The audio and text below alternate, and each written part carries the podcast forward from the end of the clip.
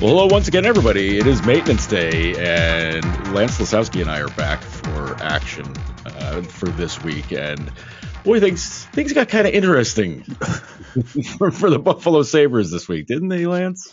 They're always interesting. The, I mean, on Wednesday night, you had one of the best individual performances in a game in franchise history, and then, uh, oh yeah, on Friday night uh, yeah, other things happened. Joe. Yeah. So we're, we're gonna we're gonna parse our way through some of these things, and then we'll we'll get a we'll get a brief look ahead of uh, of the week to come. But uh, uh let's do we want to start with the bad stuff or we want to start with the good stuff? Uh, let's start with the most recent stuff, which would be the bad.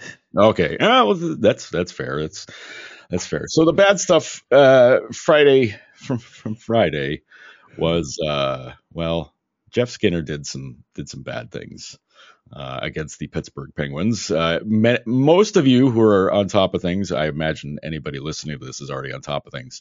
Uh, Jeff Skinner got a little angry about Jake Guentzel taking a poke at Craig Anderson late in the game. He's got the puck covered up, and Guentzel and Rickard Rakell come flying by. Rakell pretends to maybe do a little chop, maybe gets a little piece, but Guentzel gets the whole stick in there to take a poke. And Jeff Skinner decided to pull him aside for a word, and words turn into slashes, and slashes turn into a cross check to the face, and that's the bad thing.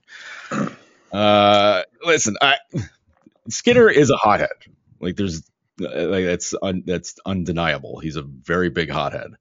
Uh, he's not usually the physical brand of hothead, and he's certainly not the type that's going to lose his cool over uh, things like this using uh, the stick as a weapon. So this is a little bit out of character to a degree, uh, but this does not help out the Sabres in the meantime. No, it doesn't. Right? I don't. I don't blame Skinner for defending Craig Anderson in that situation. Joe, there's a I, to quote the movie The Departed. There's guys you hit and there's guys you don't. And I think that Craig Anderson is certainly on the list of guys that you don't hit around the league. We see that unwritten rule play out everywhere, and you got to protect your goalie. But Jake Guentzel puts the slash in there, says a few words, and that yeah, that set Jeff Skinner off. The highest cross check was regrettable, and three game suspension and of course, it breaks apart the top line, and like, let's not forget, like, as you know, it's been talked about on here. I know we've talked about it, but with mm. Tage Thompson's season, it's gone overlooked what the two guys on his line have done, and Jeff Skinner's been a big part of that success. So taking him out of the lineup at a time when you really need to start gaining some points. You're falling behind in the standings. You're almost in last place in the Atlantic despite leading the league in goals. Yeah. Not great. No, no, not great at all. And it's I, I don't know.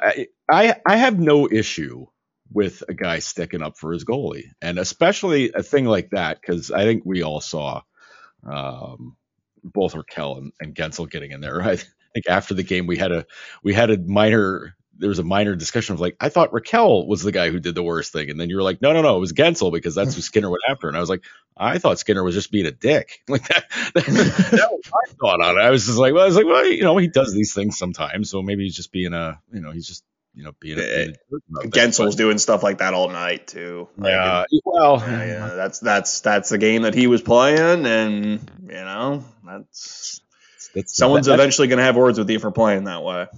Right, and it's you know what? That's the veteran team that does stuff like that. That's the team that's been around the bend a few more than a few times. Like that's you you do things like that. That's how you're able to get advantages on some teams. And boy oh boy, it certainly worked for, for Pittsburgh because uh, that took Jeff Skinner out of the lineup for Saturday night, and they probably could have used Jeff Skinner on Saturday night. I don't. I thought Casey Mittelstadt actually played well in in that game in a tough spot because that line didn't get much ice time until after those two early penalties. Once they got once they got ice time, you know, you started to see some chemistry there. Just the quality chances weren't when you're on the line when you're on the ice against Sidney Crosby. Good good luck, uh, especially yeah. the way Crosby's playing. He had one of those, you know, one of those great nights. He had one on Friday and he had another one again on Saturday.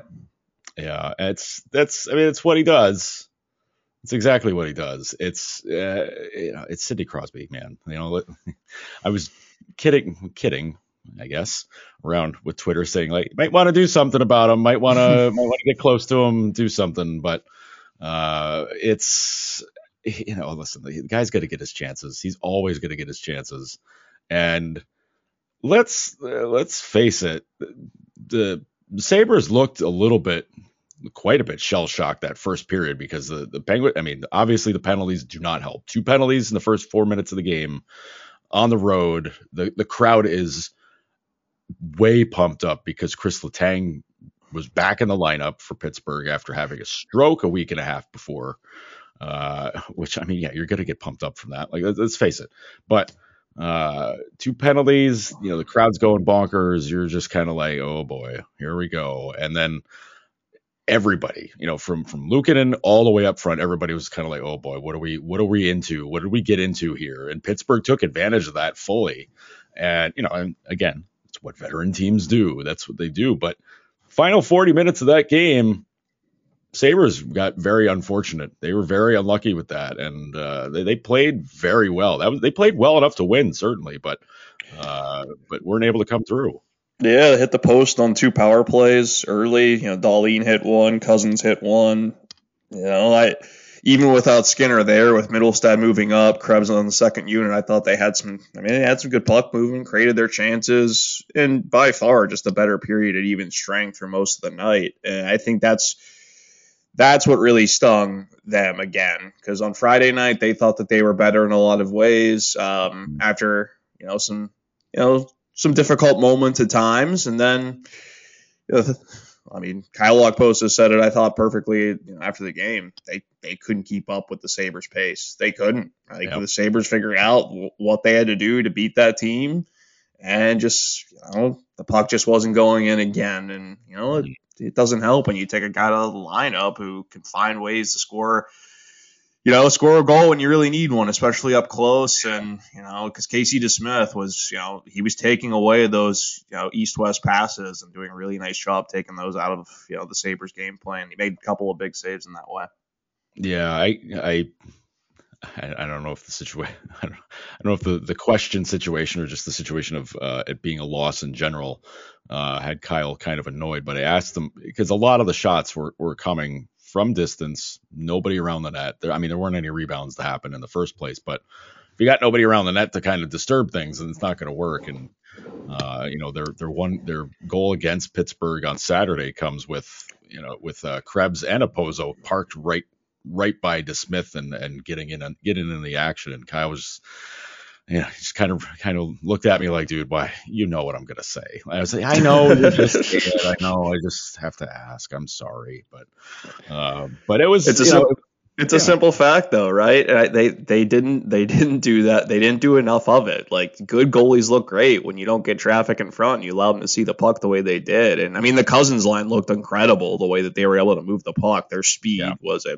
major problem for the Penguins again but some overpassing, you know, just trying to trying to look for that perfect play and maybe some hesitation. And you, know, you can't do that against a team like the Penguins. You just can't, especially when you're you're missing a, a couple of key players out of the lineup. And Jeff Skinner, Jeff Skinner, we haven't mentioned it yet, but Henri Jokiharju is the, the other one.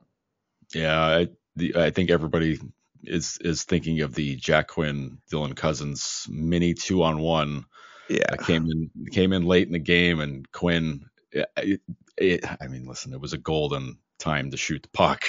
Absolutely golden time. Even even Granato after the game, he's like, you know, maybe you got to shoot, you got to shoot that one, but uh, but even the person that was uh, that was next to me up in the box, he uh, he's I, I forget what his name is. Uh, but he was seated. He was seated next to Colby Armstrong's on the other side of him, and then I'm on his left side. And he, we both at the same time go, "You gotta shoot!" Like, oh yeah, no, you gotta yeah, shoot. You were, I believe, you were sitting next to Eddie Johnston. Yes, oh, that's thank you. That's the yeah. yeah usually it's him and Craig Patrick.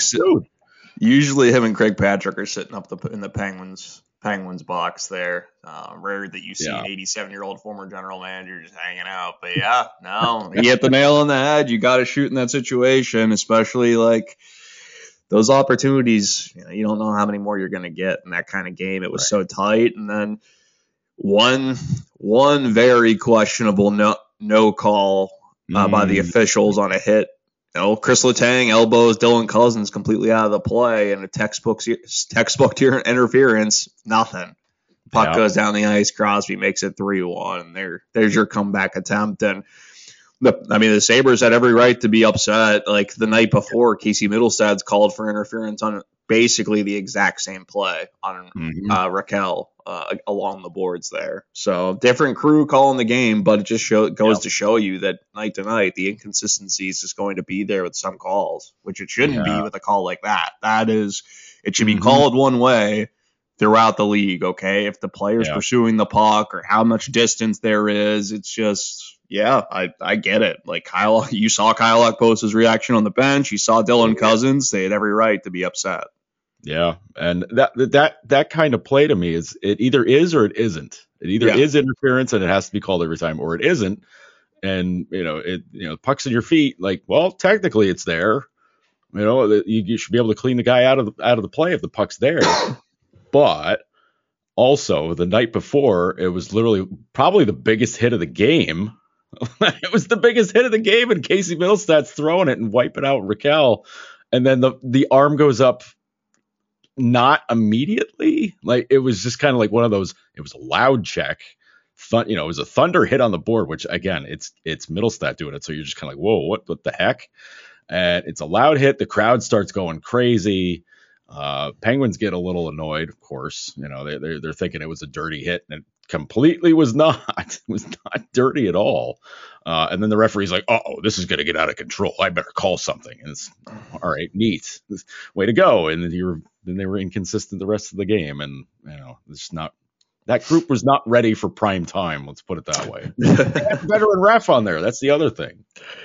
Yeah, uh, those calls. It's again like it's got to be called one way, and you see it night to night in the NHL where the it's just there's too much, too many discrepancies in terms of the, the way it the way it is. You know, and Right. honestly, I thought I thought that the I thought the Letang hit on Cozens was way worse than than Mittelstadt on on Rakell. Uh, Just Yeah. just the placement of the puck, the way that the, the play sort of develops there, and you know. It is an elbow. I know the where the elbow went is is one thing, but he did throw an elbow as well. So Right.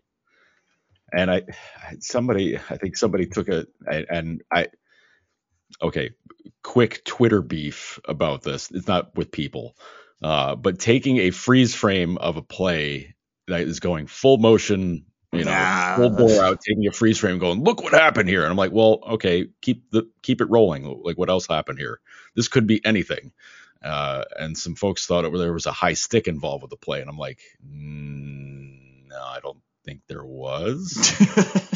I don't think so. I mean, I, I mean, geez, but like, I mean, you take a freeze frame, it's like, well, I, maybe the, I, I don't know, but that was very clearly, and you know, it was intimated to us after the game that it was in, the the lack of an interference call on that play is what got everybody deeply upset about the situation. So it's, it's you know, it's one of those things you see it go around uh, online for a second. You're like, wait, did we get it wrong? And it's like, no, no, the, the guys literally told us what what the problem with it was. But this is, uh, you know, again, it's it's frustrating because you're never gonna have consistency, te- you know, you know, you know, uh, crew to crew when it comes to officiating. That's just part of the game. Um, but geez, I I just think of Quinn takes that shot if he scores.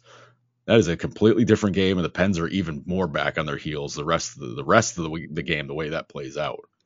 Yeah, I don't. You could sense not only when we spoke to players after each of those losses Friday and Saturday, but just the the general. You know, you just see that the guy, the other guys in the room that we don't talk to, and and Mhm. just frustration. And you can't blame them. Like Friday night, they had they had that game. Like they they had they were in control, and Skinner takes that penalty. The Penguins go on the power play, and that's it. Like that's I, they they got a, a point out of it, but you could have gotten two. and Then Saturday, the much better team for most of the game, and you still lose. And you know, as much as this is a development year, and you know they have taken steps in the right direction, that group in, in that room knows that like they should be winning more games. They're like, leading the league in goals. Like they're they're better than You know, they're better than Detroit. They're better than the Canadiens. They're better than some of these teams like around the league that are ahead of them in the standings. And you know, mm-hmm. you got to just start build. You got to start getting points. You have to. Yep. You know, it's one of those things that you know Granato shared with us that he tells some of his players like, no, you shouldn't be aiming to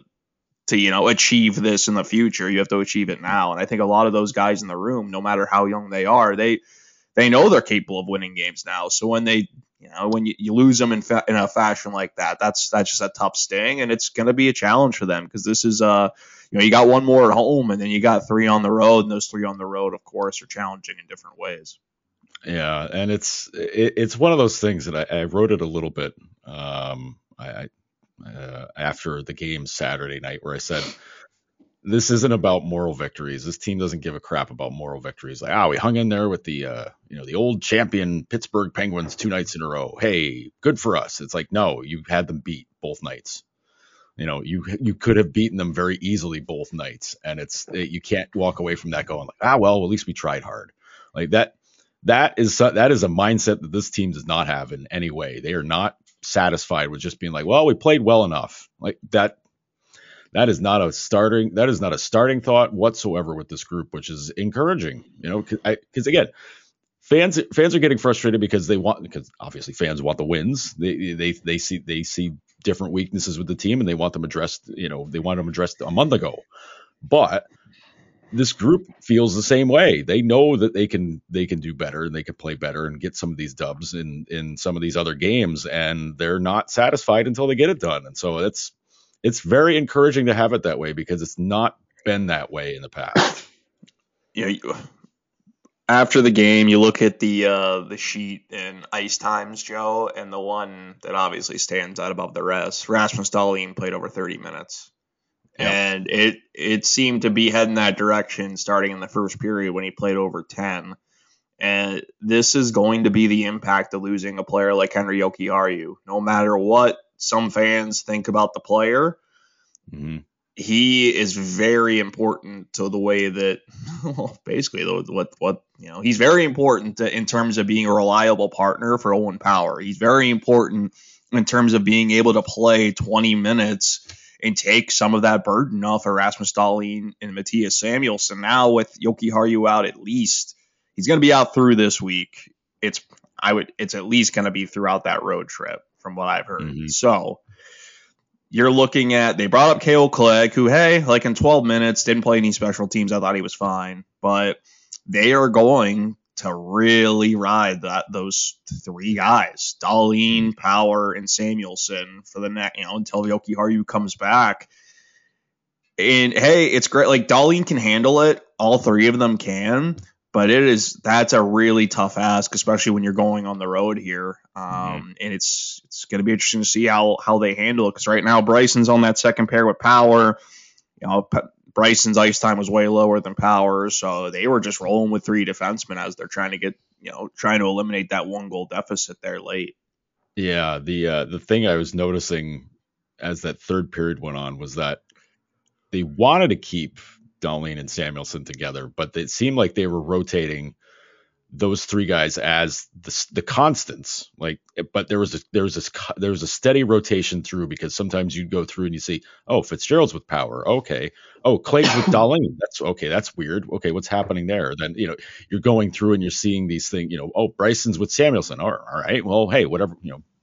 This is this is weird that it's the way that it's working out but that's the way you can keep your guys uh, steady out of the ice. You know you'd see Samuelsson in power occasionally. Like that was was very interesting to see that that rotate that way because I can't recall ever really noticing that in a, in a game before. Not certainly not with the Sabres, but not just any team in general, where you've got that you know that that that breakdown. It's not a breakdown, but it's just you know you lose a guy that where you have that steady top pair, top two pairs, and now you're like, all right, we got to keep these one of these three guys on the ice no matter what uh, somehow. So let's figure out a way to to to keep it steady so that we're not and no offense to Casey Fitzgerald and Kale Clague, but you're not going to roll that pair out in a game that you're down by a goal late. Like that's just not that's not something that's going to be out there consistently every time. Yeah, the reality is, and I thought Granato put it really well um, when Bryson came back. They're not matchup defensemen. They're not guys that you're putting out. You know, they're they're just not there. So the the four guys that Granato and Marty Wilford, their assistant coach, put out as matchup defensemen, the guys that you you know in key situations are the big are, are the top four. You know, and of course with Jokiharju out, at least it's you know they're lucky it's not long term. Like you know, weeks is certainly much better than months, but they're also out with they're out Lyubushkin right now as well, Joe, and we haven't really received an update on him yet. We'll see what what we hear at practice on Monday, but know, it's, it's of course going to raise the the question among the fan base. Why don't they do you know why don't they do something? Why don't they add? You know, mm-hmm. I think Kevin Adams just wants to to get all these healthy defensemen on the ice to see what this these six that he has are capable of. But the problem is that their top four have only been in the lineup together in 13 of 28 games. And of course, Lyubushkin's missed a lot of time when he's been in the lineup since early in the year it's mm-hmm. clear he's not he hasn't played at 100%. So it's really tough right. from an evaluation standpoint, you know, if you're Kevin Adams to say, okay, like what do we need here? Cuz like you, you haven't had all your parts out there, you know, in the in the same game, really. Yeah, it's it's tough. Yeah, Lyubushkin and uh, it's not that we've forgotten about him. It's just that, you know, there's been more pressing, well, it's not more pressing. I got to say this the right way there's been other things that get focused on a little bit more, and you know the defense was just not exactly one of them. But I mean, he's he's played 17 games this year. They played what uh, 28 this yeah seven. So he's missed 11 games, uh, and he definitely played the last handful of those hurt. Like he was definitely not. He was probably closer to 70 percent than he was like 80 percent. Um, with you know how he was feeling, and then you know he takes another shot off the foot, and you're like, okay, well whatever the problem was before, it's not any better now for sure. But um, but yeah, getting uh, certainly getting him back, and I'd have to hope that he would. I, I don't know. I am not. I can't say this without without having any idea from from Granato or the team, but uh, you'd have to think he's Lyubushkin's got to be getting back soon, right? Because if I had to guess on injuries, him and Jokiharju probably have very similar injuries. Yeah, we saw Jokiharju block the shot. It was an Evgeni Malkin slap shot. Not right. one you want to. Yeah, I mean, it, it, was a very key block at, a, at an important time because they had mm-hmm. to kill that first penalty. But yeah, uh, we'll we'll see. I mean, they do. They really like Clague. I mean, you saw. Yeah. I think just based on what we've heard Granato say, and of course the way that Clague played his last time with the team he's only in Rochester because of the waiver status. He's you know, he he didn't have to go through waivers. If they send Pilut down, Pilut's going to require waivers. I, they're just trying to delay that as long as possible, although it seems inevitable at this point. Yeah. Uh, the reality is, though, that you look at you look at Bryson, you look at Fitzgerald, you look at Clague. As much as I think the organization likes those guys and the roles that they can play, they're not a Henri Jokiharju type of defenseman. So it's it's just going to be a very heavy run here for Dahlin, Samuelsson and Power. And you know what? I think that if you're Granato and you're Kevin Adams, you got to feel pretty good about the what the way that Dahlin handled that 30 minutes because it's not like he wore out at all. He was nope. he was really good. He was yeah. really good in that game. Yeah, I, it's it's it's tough to not talk about this team every week and not have superlatives for how well Dahlin's playing. he's just he's an absolute freak now. Like it's eh, and it's not even like it's a night and day thing from the past. It kind of is because I mean, if he would certainly play 30 minutes before, would you be getting this this elite level of play every time when he would go out there? Maybe not, but now you are. And that's the big difference now because you can throw him out every single time and there's not going to be a drop off in his play. Like the you know the the mental mistakes no longer happen. Uh, he does not take himself out of position. He does not do any of the stuff that in the past where you'd be like uh oh let's see how he does this. It's like no it's just nope he's good. He's good and he's going to help us do something good. Yeah yeah he uh the uh, in in previous seasons, and this was even a, an issue last year as he was becoming the player, you know, really taking the next step in his game, is when the team is struggling, he used to really, really push to create offense. He would put pressure on himself. There would be some you know, there would be some some times in the game where you saw, wow, like he's really pinching, he's really pushing, but it would lead to a mistake, and then those mistakes sort of snowball a little bit, and it leads to a to a, a bad game. We haven't, we really haven't seen that. He's if there's a mistake in Dahlin's game, he immediately corrects it. He turns back in, into you know the Super Saiyan mode that he's uh, been in since the start of the season. Uh, I love that that's become we're starting to use that term a little bit more. I'm not even I'm not even a Dragon Ball Z fan, but Super Saiyan's the best way to put it for a lot of these guys. Because speaking of Super Saiyan, Tage Thompson doing absolutely bananas uh. stuff uh, with a five goal performance. I we none of us no matter how long I mean, you know, maybe Mike has, but none of us have ever seen a guy go off like like to this degree in a game where you're like, holy crap, we better start looking up some all time records here because he's got a shot at breaking them. Like that's that's nuts.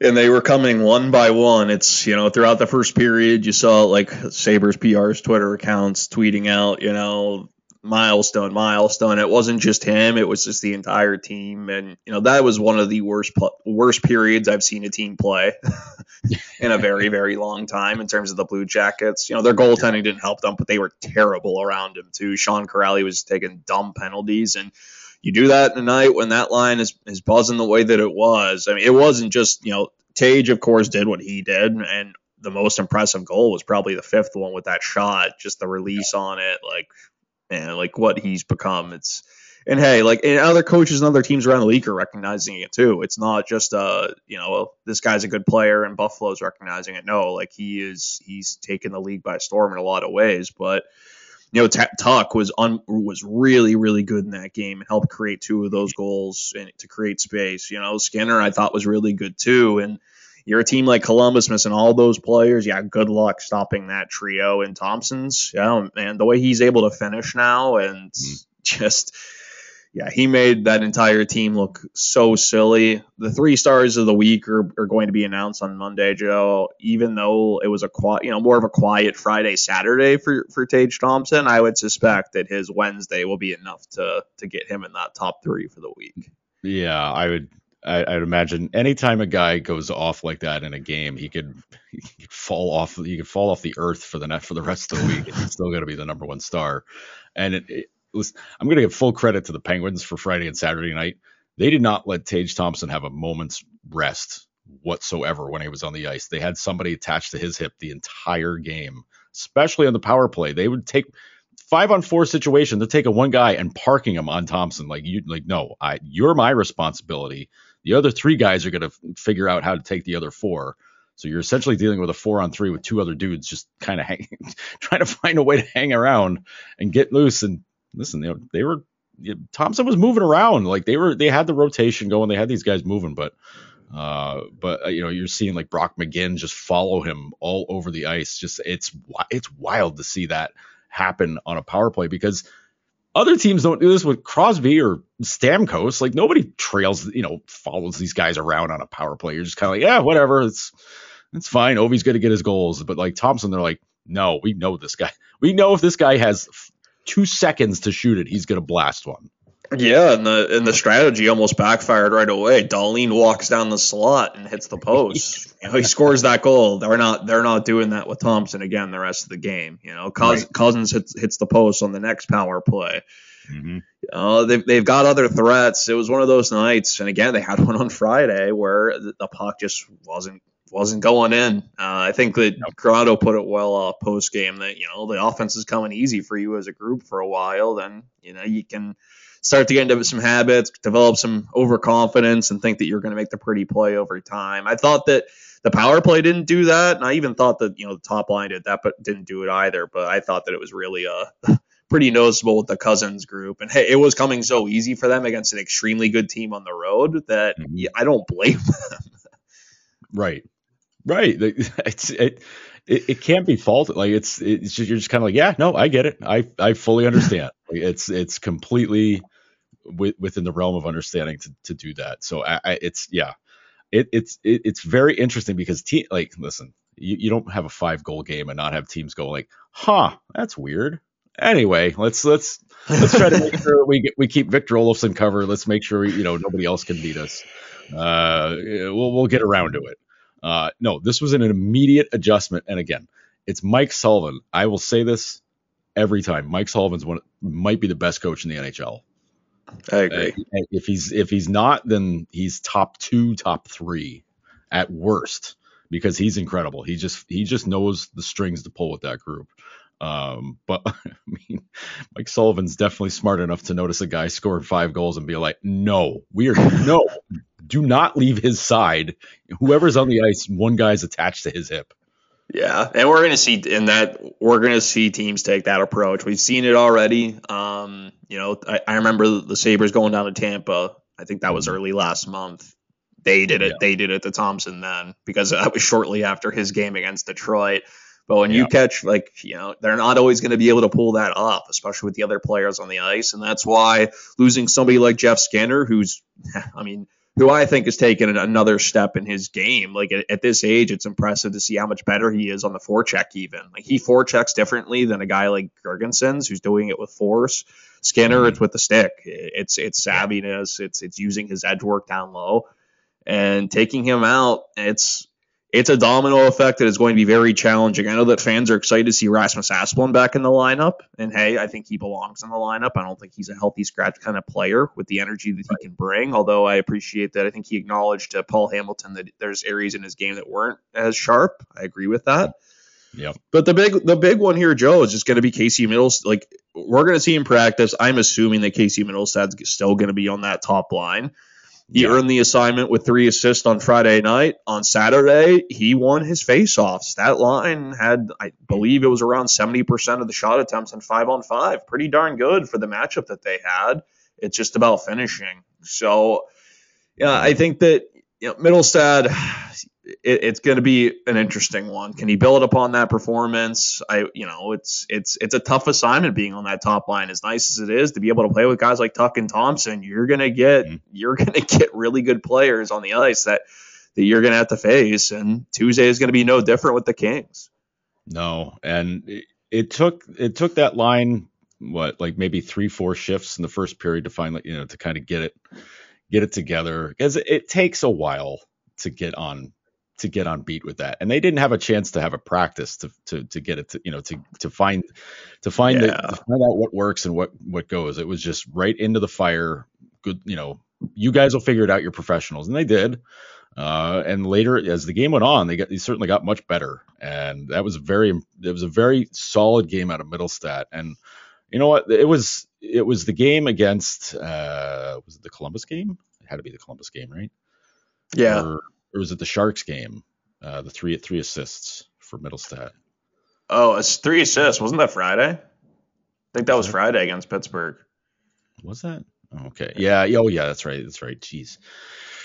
But you saw. I, I thought that he played well Wednesday, and yeah. in terms of, it's really the the just the competitive like the the effort. Like he's forechecking. He's doing he's doing the little things that you, you'd like to see. Of course with a player with that skill set, you'd like to see more him creating more offensively, not only for his line mates but himself. Like he's got a good shot, just, he hasn't used it enough this season at five on five. So, mm-hmm. you know, but it, it, was an important game for him. Those three assists, and of course Saturday in Pittsburgh to build some confidence because it's been it's it's it's been a slog for him for it was mm-hmm. for probably about a month to five weeks at that, this point at five on five. Yeah, it's uh yeah to to have that kind of a, a breakout and you know haters haters are to be haters and they're to they're to say, well, you know, I know he had three assists, but it was you know there was like three secondary assists. So there are they really assists then? And it's like Jesus, you know, please please relax on this stuff, okay? You know, you get an assist, you get an assist. It's like, you know, it's not like he dumped it down the ice and then somebody picked it up. It was no, it was very clearly connecting passes and making the play go. But uh but but you're right. Like that's a that's a huge confidence booster. And it showed to me it showed right away as the as that game went on. Uh, because he was definitely playing with playing the puck a lot stronger. Uh, we saw him a lot more confident. Uh, and you know, even Saturday night, you know, once once that line got their act together, they were good. I, I mean, it's just you know, it's hard for them not to be good. It's it's impossible to be bad when you've got when you've got Thompson and Tuck there and Mittelstadt again. Mittelstadt, like listen, the talent's there, the ability's there. It's it's harnessing the focus and keeping it together that is that is kind of the thing. And you know, sometimes you get in a funk. It happens. You know, you just sometimes you're just kind of like, all right, what am I doing?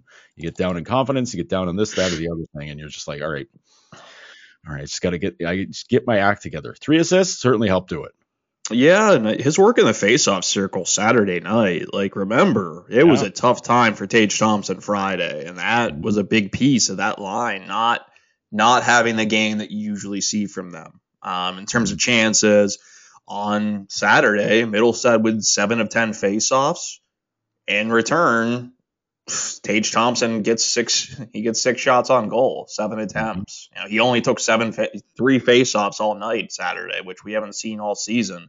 You know, with Skinner not there to take those left-handed draws, you pointed it out pregame and Saturday. That's that's a big piece, I think, of why they chose Mittelstadt. Other than you know, Olofsson shot might have been you know a, a good fit, but you know, plays 18 minutes, 21 seconds, two shots on goal, five attempts it's definitely a look we're going to see them roll with. And now it's, well, how's that impact the rest of the lineup? You know, I think that Tyson Jost, it's been more quiet with him on Olofsson's line. You know, Asplund stepped in there. That's a group that's going to have to start creating more offensively with Skinner out.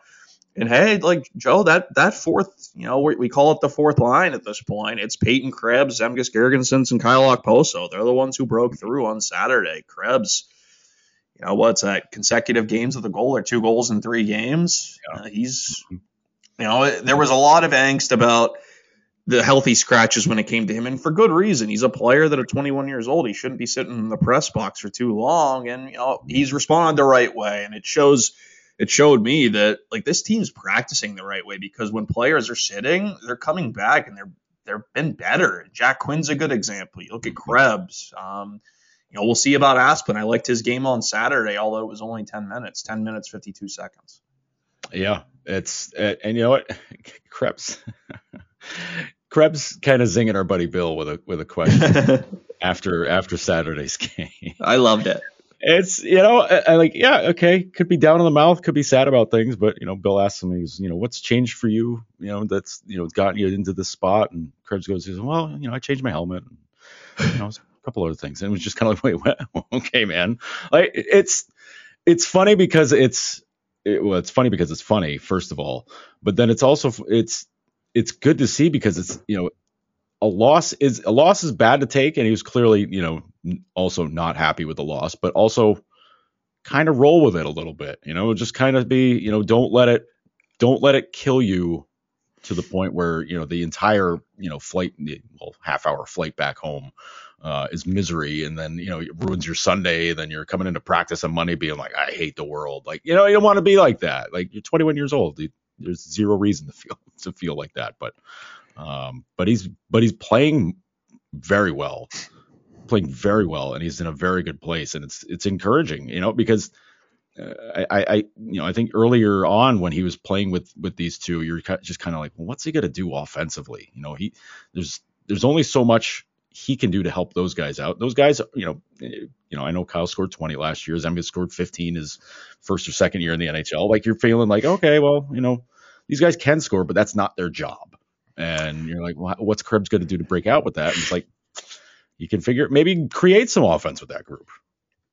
Uh, in my opinion, Joe, I think a lot of the issues we, have seen with Peyton Krebs is when they move him to the wing. There just hasn't been a lot of stability with where he's played. Now, I know some of that is – you know, he admitted it after after uh, his playful comment about the helmet on Saturday night. He acknowledged like I was just trying to do too much, right? Mm-hmm. Like not playing a simple game and maybe putting too much pressure on himself to make an impact. And of course, it goes the other way. Now, when you're playing with two guys like Girgensons and Okposo, I believe Okposo said this Saturday, you know what you're going to get.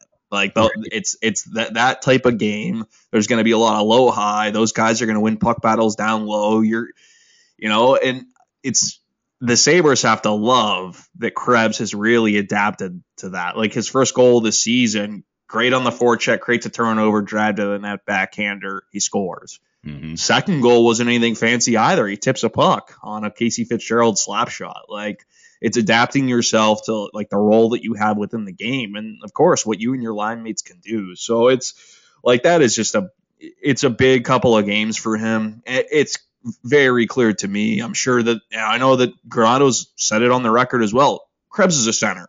He's not a winger. He shouldn't be playing over there. He is much better down the middle. That speed, uh, what he can do on the forecheck, and it was interesting though. Like he only took one face off on Saturday night. Mhm. You know, like that's an area of his game that's going to have to improve as time goes on. But Mhm. you know, you got Girgensons there to step in and take some draws. He took two. Okposo got six. Uh, it didn't go as well though. He went one for one for six uh, in the circle. So like that's if they they can work to get possession of the puck back, but like if they start winning faceoffs, like that is a really good fourth grouping there. And I think it's it's good for Krebs' confidence. I would you know if Mhm. you know, for his sake, for the Sabres' sake, they hopefully they can get some games with that group together to start building some chemistry and really to have some continuity for Krebs because it's been sort of all over the place here, you know, this season with them moving him around to try to figure out how to to get him going. Yeah, and it's uh, it's gonna get tested here very soon because uh, the the upcoming schedule is a little interesting. Uh, the, Tuesday night they've got the LA Kings, and then they hit the road for three at Colorado, at Arizona, at Vegas, which we know what the Vegas game means. Uh, everybody, so may, hopefully they won't schedule a Bills game uh, randomly that night so people in the city will watch it. Um, that's uh, it's insane. Don't get me started. But then, like right before the Christmas break, they get Tampa at home again. Like, Yep. okay, like thanks so much. At least you know they get to go to Columbus after after Christmas. Have Tage Thompson pop off for five again or something. But the next four games, next five games. Uh, that's going to be a stiff test. I, I know Kings goaltending's a mess, but the rest of the team is not a mess. The rest of the team is very good, and Arizona's playing very well at home now. Now that they're back home, they're off the road after 14 straight. Uh, they beat the Bruins. they beat uh, Philly on Sunday night, so they're playing better there. Vegas is Vegas. They're they're daunting regardless. So it's uh it's it's it's kind of a uh know, what's the right word for it? It's kind of it's a it's a test time because these are these are going to be tough games. Yeah, and they need to get points. Like not to put too much pressure on it, but like this team is too good to be sitting seventh in the Atlantic Division, and a big piece of that is goaltending. Like, like Luukkonen's a lot. Most of his goals against have been on the penalty kill. Like, Yep. okay, like especially when you're like Not some of those penalties. games without Samuelsson, you know, it just it's not great. But you also, I didn't love the goal against with Crosby either. This the consistency needs to be it needs to be better. Like he needs to be better. There's no question about it. The schedule, the way it sets up though, with no no back to backs. You know, I'm curious to see how much we see Craig Anderson over the next week, if any more than we have. Like, it's very Mhm. clear he's a backup goalie. This isn't a 1A, 1B situation. And just to, to rehash and just reiterate to, to some of our listeners here, this isn't because the Sabres want to give Luukkonen development starts. This is out of necessity because Craig Anderson needs more time to recover between games. Like this is this they want to give Craig Anderson every opportunity to be at his best because they know if, if they run him out there too much, not only do they risk injury, they also risk better like poor performances. And there's no reason to do that, right, Joe? Yeah, no, that's that's listen. I I I'm two years older than Craig Anderson, and I should not have done anything after getting back from Pittsburgh So, early Sunday morning, driving back in. I should have spent zero time doing anything on Sunday because I was wiped out. I can't imagine playing 60 60 plus minutes if it's overtime, and then being like, hey, two days later, go out there and do it again. I'd be like, no, I can't no, thank you. And listen, I'm an out of shape schlub. Craig Anderson is a is a professional athlete, so there's a distinct difference between the two. But also, hockey's a really friggin' hard game, and it's really hard for goalies. So, and you know, listen, we saw it last year. Anderson was kind of forced to play all the time at the end of the se- at, at the, towards the end of last season, and it wore on him. Like it- like the way the performance was nowhere near as good at the end of the season as it was earlier on, and you know, it's it you, you, you don't want to put a guy in a position where he's going to be worse off for it, and that's what they're trying to do to avoid with Anderson. Yeah, right. And I'm not, I'm not, and I'm not in the corner of people who are giving up on Luukkonen or, or sort of overreacting here. I think that he's going to be fine. You look across the league, goalies are struggling. Ones that are much more experienced and decorated than Luukkonen is at his very young age, with a lot of development left to go. So, yeah you know, it's just one of those things. You're every night you're playing teams with four lines that can score, and there's just the, the margin for error is very slim. It's important for him to to see that and learn that, and he's going to get his opportunities. Eric Comrie, the Sabres told us last week, has just resumed light skating. So that that appears to be still a few weeks away, Joe. You know that, that a return is not imminent when it comes to Comrie. So this is a, a, a UPL Craig Anderson tandem, if you will, over the next few weeks here. And, you know, we'll, see how the schedule sets up. But, like, this team, like, Anderson's giving them big saves and key moments. You know, I don't want to completely overlook the fact that Luukkonen's done the same. They've given up breakaways, they've given up odd man rushes, a penalty shot in, in Columbus. Mm-hmm. His team has played kind of fire drill hockey a little bit with Luukkonen the net because he's get he's got yeah. some really difficult assignments. So it's right. it's one of those things. We'll see how he responds here because you know, and again, like the second goal in Pittsburgh, you know, like in the third, it's it's it's Sidney Crosby. So like right. let's let's wait and see here. You shouldn't allow Sidney Crosby to skate to the front of the net and just lace a, a backhander right from the no. you know, right from the blue paint either. So let's not ignore that fact. Right. I yeah, well, I got so like I got so lost in the his second goal that the that the first goal I was like, oh right, yeah, he was behind the net fiddling around with the puck and nobody nobody went out. Yeah, nobody did anything about it. It was just kind of hey, oh that's oh Crosby's got the puck, that's really cool. Like, oh oh he stuffed it in. Oh that's oh whoops our bad. But I mean, you, you mentioned about uh, how goaltending's down around the league. I mean it's down. I think offense is just superior now. Uh, but a 904 league average save percentage we're our our brains are bent on that because we'd see you'd see 910 in the past and be like, well, that's like league average, whatever. He's not so good. 910 is above average. You're pretty good doing that. I mean, you're not you're not Linus Ullmark, but you know, you're doing doing pretty good.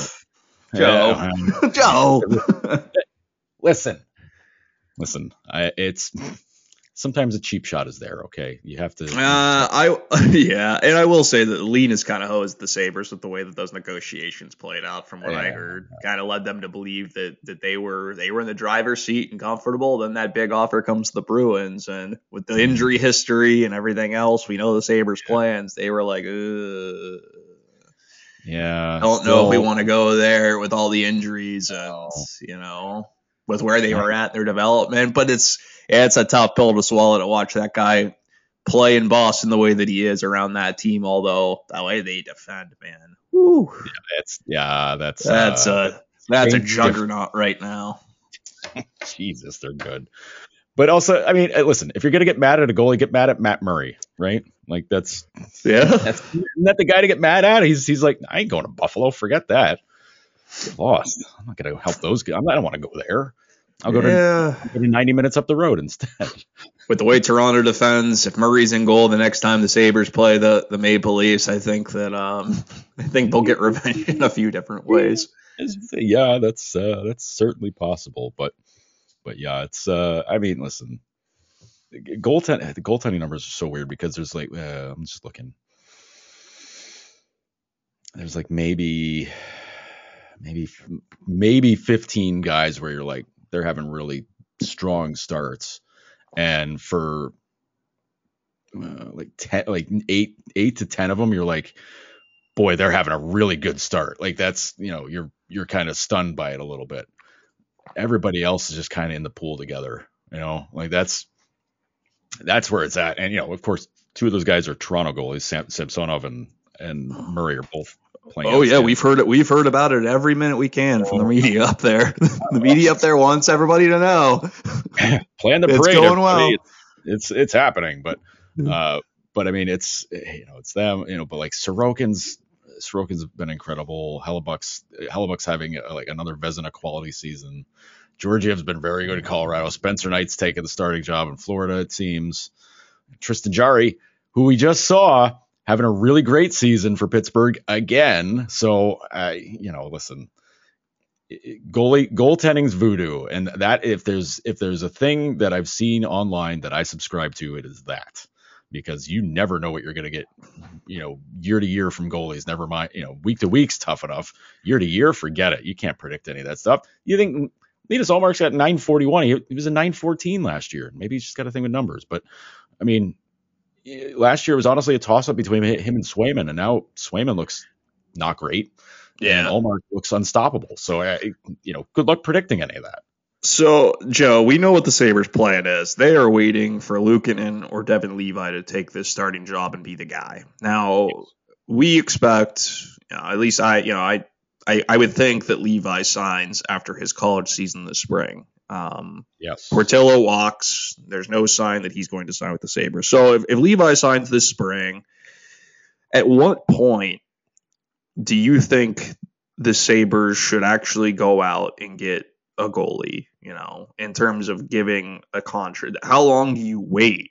Like that's the big question for me because we know that development with goalies a lot of times they need a certain amount of games in the American Hockey League. With European guys, it's usually about 100. That's that's the mark that they want 100 minor league games. College goalies, of course, it's different. You know, Swayman got to Boston a lot sooner than a goalie who's you know from Europe. So we'll see about Levi being a smaller guy facing NHL shooters, it's it's gonna be uh, it's it's gonna be fascinating to see how he handles that. Um, he can't play small; he's got to play big. But you know, I don't think it'll be this summer realistically that they go out and say, okay, we got to get a guy because you have to see how Levi performs. But at a certain point, Joe, like you gotta mm-hmm. you gotta say, and you know, we gotta go get somebody that's not only a a 1B, but potentially a 1A if the kids are, don't develop fast enough. Because this team's going to, they're on a path to where next season they can be a, contend, a contender if things line up the way that um, we anticipate.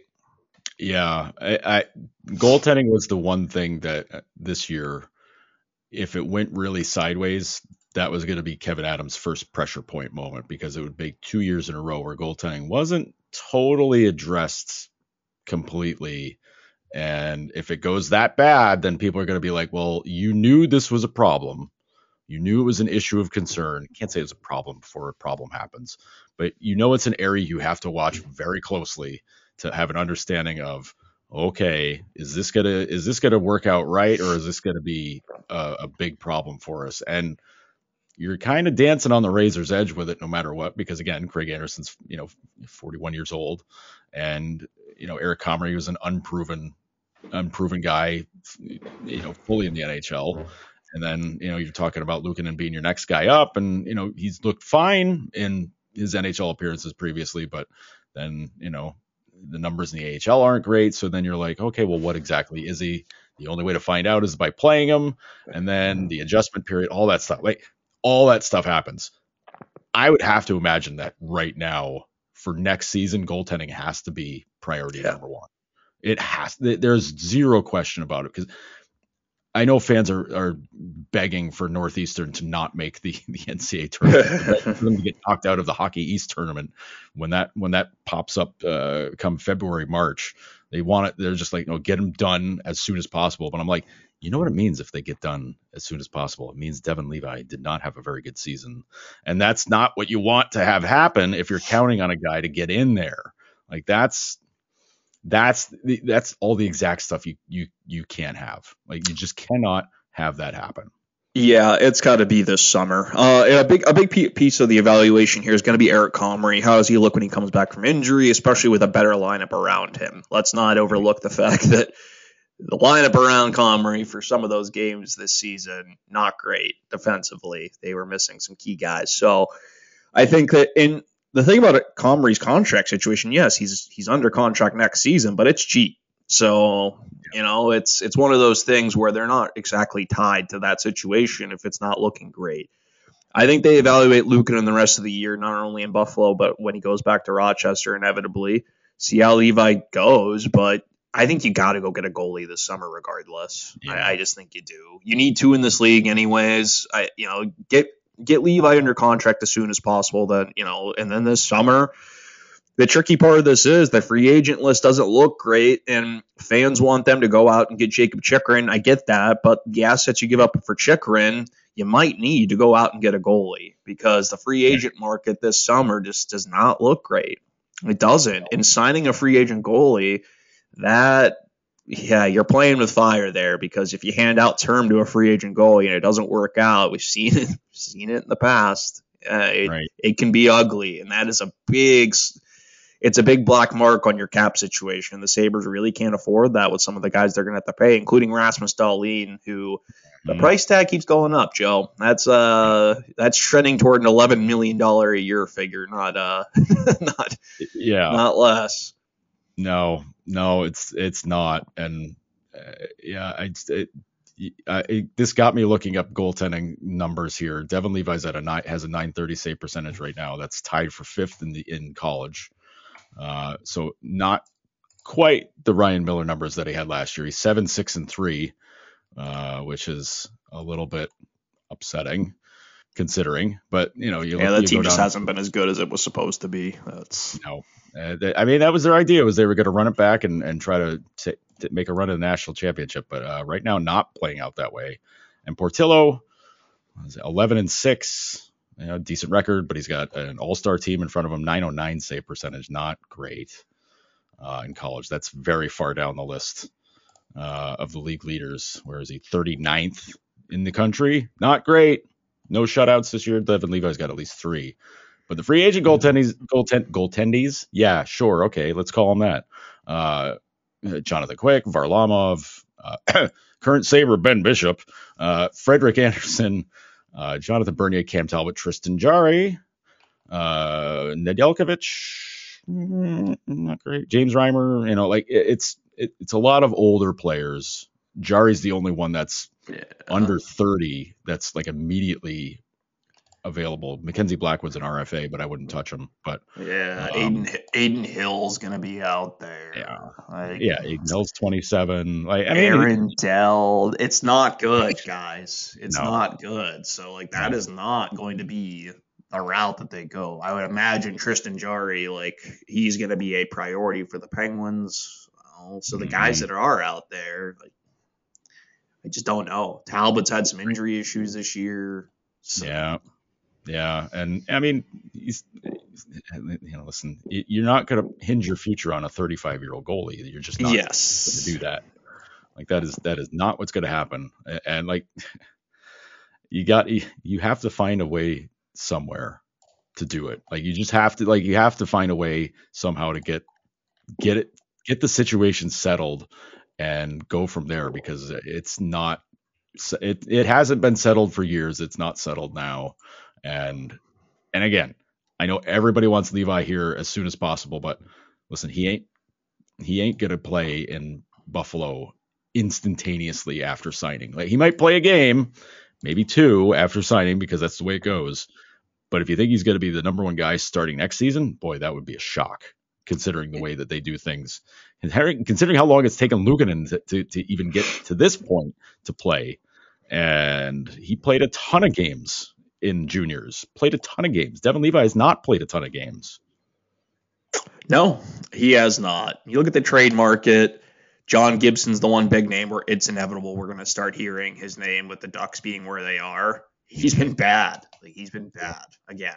3.26 mm-hmm. goal save, a negative 3.26 goal save above expected. Of course, the team around him has been trash, but like yeah. with that cap hit, six million dollars for three more years after this, I believe. Mm-hmm.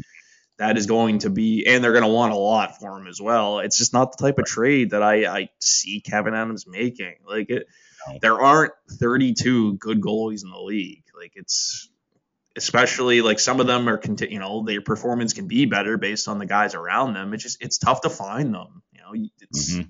it's what makes the the Ullmark ascent in Boston a lot more difficult to stomach for people here because they waited so they waited years for Ullmark to be the guy and he's the guy for a division division opponent like that is mm-hmm. tough that is tough Seed fans want Vejmelka from Arizona. Why in the world would they trade him? 2.75 Right. 2.2725 million for two more years. He's playing like this. Yeah, they aren't they're not trading him. I don't care where they're at in their rebuild.